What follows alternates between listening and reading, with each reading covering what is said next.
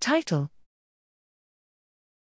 Left hemisphere cortical language regions respond equally to dialogue and monologue. Abstract Much of the language we encounter in our everyday lives comes in the form of conversation, yet the majority of research on the neural basis of language comprehension has used language input from a single source.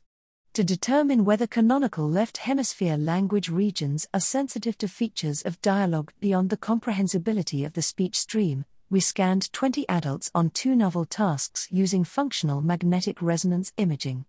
In the first, participants watched videos of puppets speaking either to the viewer, monologue, or to a partner, dialogue, while the audio was either comprehensible, forward, or reversed, backward. Canonical left hemisphere language regions responded more to forward than backward speech, as expected, but did not respond more to dialogue than monologue. In a second task, two puppets conversed with each other, but only one was comprehensible while the other's speech stream was reversed. Left hemisphere cortical language regions again responded more to forward than backward speech, and activity in these regions was only correlated among participants who heard the same characters speaking forward and backward.